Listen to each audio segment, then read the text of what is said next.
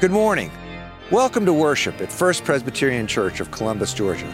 We're glad that you're here to join us as we worship God by offering our prayers and singing songs and listening to Scripture. Please come in with us that we may worship God together.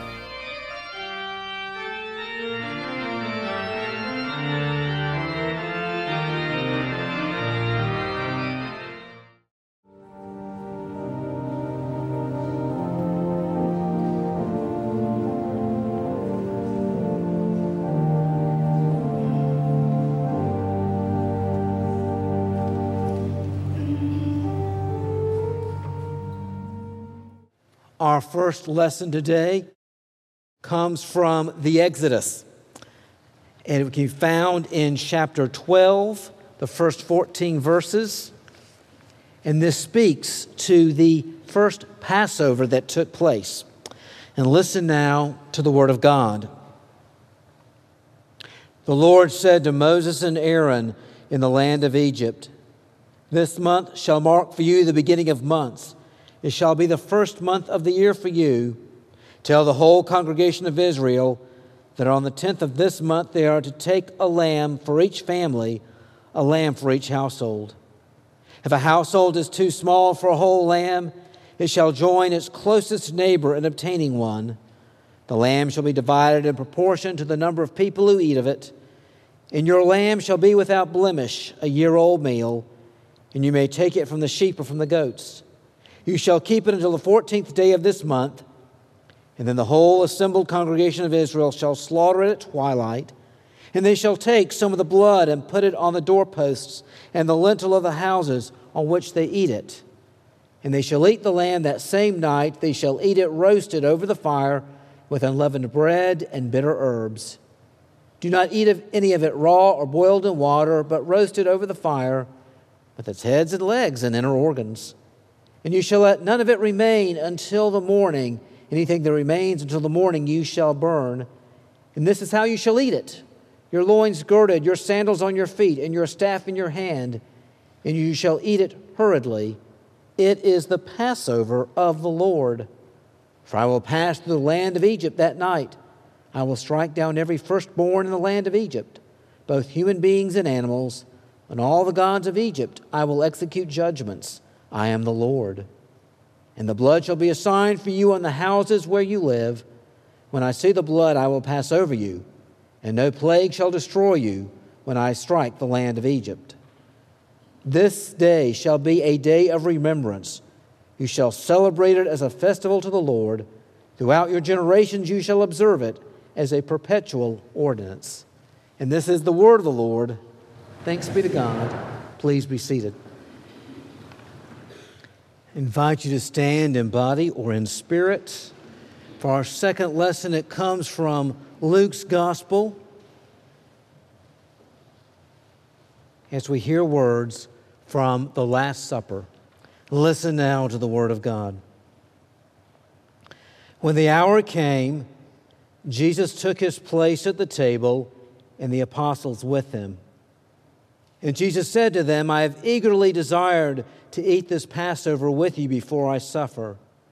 For I tell you, I will not eat, eat it until it is fulfilled in the kingdom of God. And then he took a cup, and after giving thanks, he said, Take this and divide it among yourselves. For I tell you that from now on I will not drink of the fruit of the vine until the kingdom of God comes. And then he took a loaf of bread, and when he had given thanks, he broke it and gave it to them, saying, This is my body, which is given for you. Do this in remembrance of me. And he did the same with the cup after supper, saying, This cup that is poured out for you is the new covenant in my blood. And this is the word of the Lord. Thanks be to God.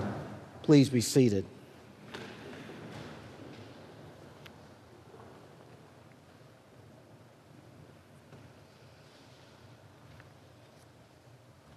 Come to the table, how many crossroads, landmarks, milestones, or simply memorable moments of your life have taken place at a meal table? It could be in the dining room, an eat in kitchen, maybe in the den, the breakfast room, at a picnic table. Where at a meal table, wherever it was, has a milestone, a, a, a memorable moment, a landmark, a crossroad taken place. It could be a birthday meal, it could be a holiday meal. Maybe it was at a table that you had a serious conversation about a special relationship, about an upcoming marriage, about a job offer or job loss or job change. What has taken place at a table?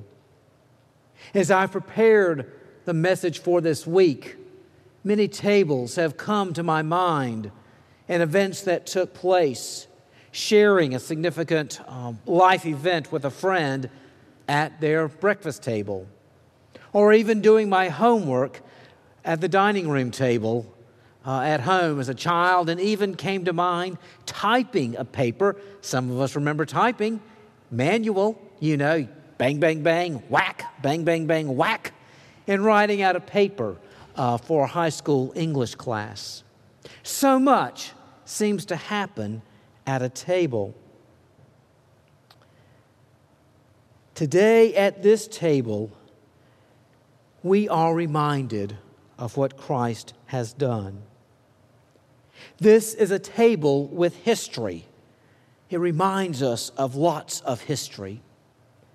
Again, as I pondered tables, I remembered one from my great grandparents' house. I knew one set of great grandparents, my mother's mother's parents. And I remember seeing the dining, in their dining room that table and pictures from celebrating a few birthdays there.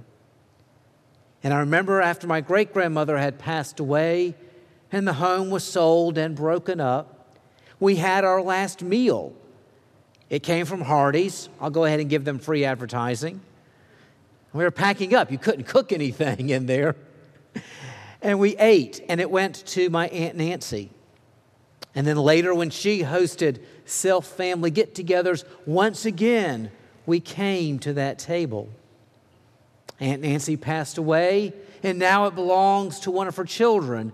And we have also gathered as a family at that table, third house, but still bound by that.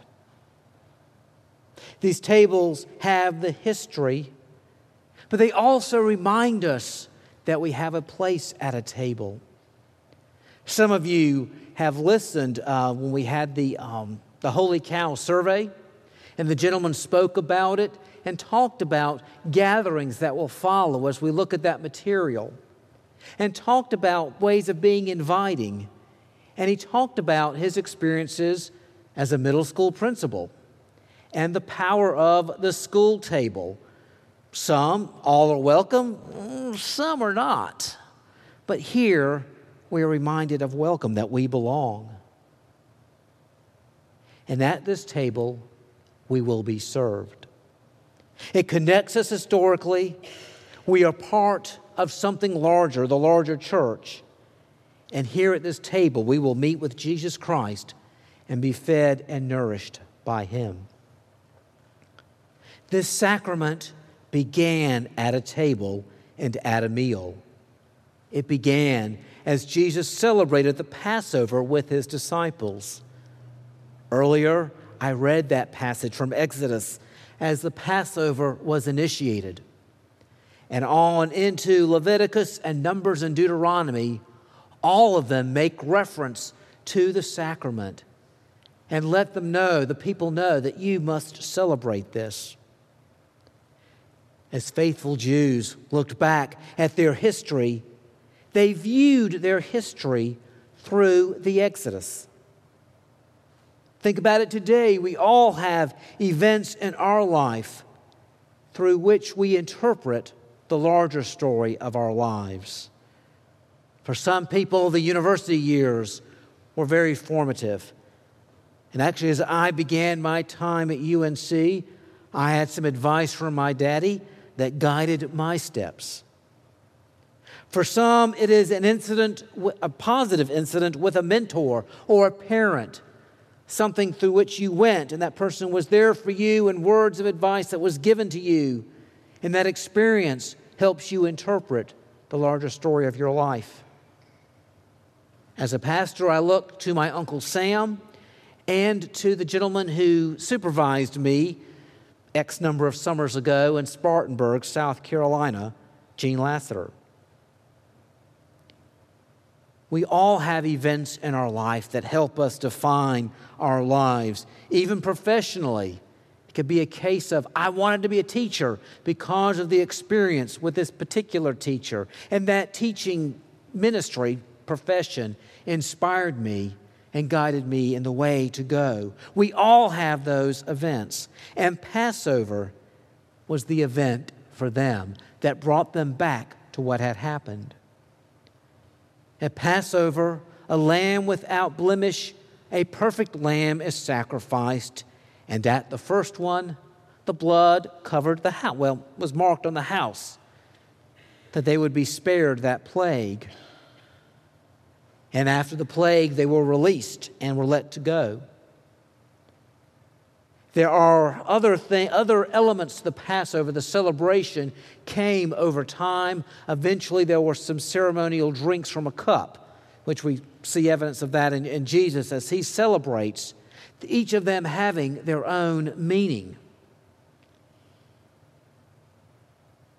After that Passover, of which I read in Luke's gospel, Jesus, the perfect lamb without sin, without blemish, was sacrificed for us, and we are covered by his blood that death will pass over us.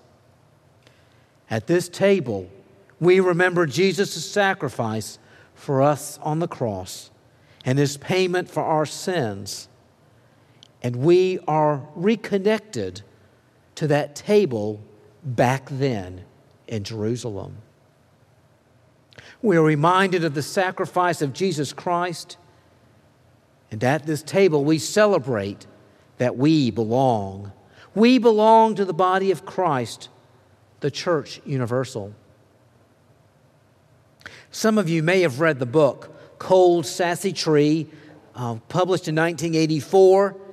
The author, Olive Burns, based the novel on real life events set in the early 1900s in the town that became Commerce, Georgia. And I think all of us at one point have been through Commerce.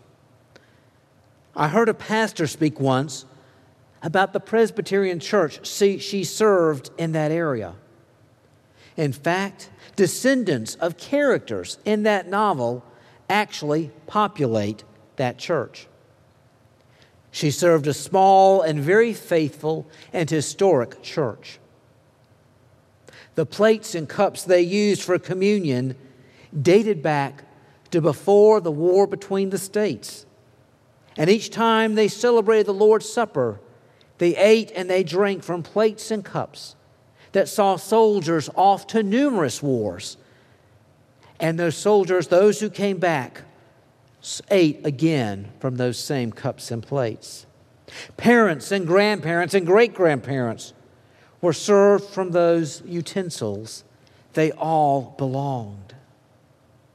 And not only that, they celebrated communion in the old Scottish tradition where they sat at special communion tables. They were long and narrow. Imagine our table up here divided in half, okay? That kind of width. Long, laid out in the congregation. It was small, so they could, they could make, it, make it happen.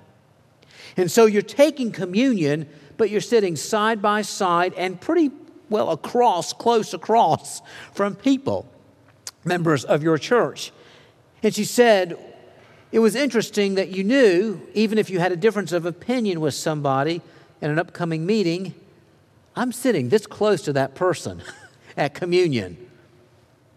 It helped in the discussions that would come about from time to time. Today, we remember the sacrifice of Jesus and we celebrate our place at the table. And today, we have an opportunity to meet with Jesus in a significant way.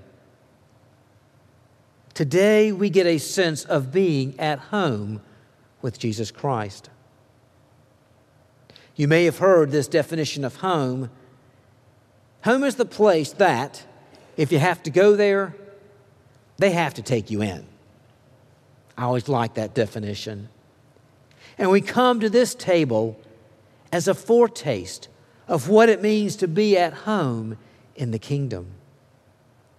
Here today, Jesus seeks to meet you wherever you are in your walk with Him. Our Savior seeks to meet us. I looked at our creeds, our confessions, part of our foundation of what we believe, and what were the words said about communion. Here's some that stood out to me from the Second Helvetic. By this sacred rite, the Lord wishes to keep in fresh remembrance that greatest benefit which He showed to mortal men, namely, that by having given his body and shed his blood, he has pardoned all our sins and redeemed us from eternal death and the power of the devil, and now feeds us with his flesh and gives us his blood to drink, which being spiritually received spiritually by true faith, nourishes us to eternal life. For even as bodily food and drink not only refresh and strengthen our bodies, but also keeps them alive so the flesh of Christ delivered for us and his blood shed for us not only, not only refresh and strengthens our souls, but also preserves them alive. And finally, from the Heidelberg Catechism, Jesus wants to teach us that just as bread and wine nourish the temporal body, the temporal life, the physical body, so too his crucified body and poured out blood are the true food and drink of our souls for eternal life. But more important, he wants to assure us by this visible sign and pledge that we, through the Holy Spirit's work, share in his true body and blood as surely as our mouths receive these holy signs in his remembrance, that all of his suffering and obedience are as definitely ours as if we personally had suffered and made satisfaction for our sins. He is here today to meet with you. Today, you are invited to a table, connected to a table hundreds of years and thousands of miles away in Jerusalem. You're connected to that table to remember the sacrifice, to fellowship with one another and to meet Jesus Christ. Today, let us come to the table and let us meet our Savior.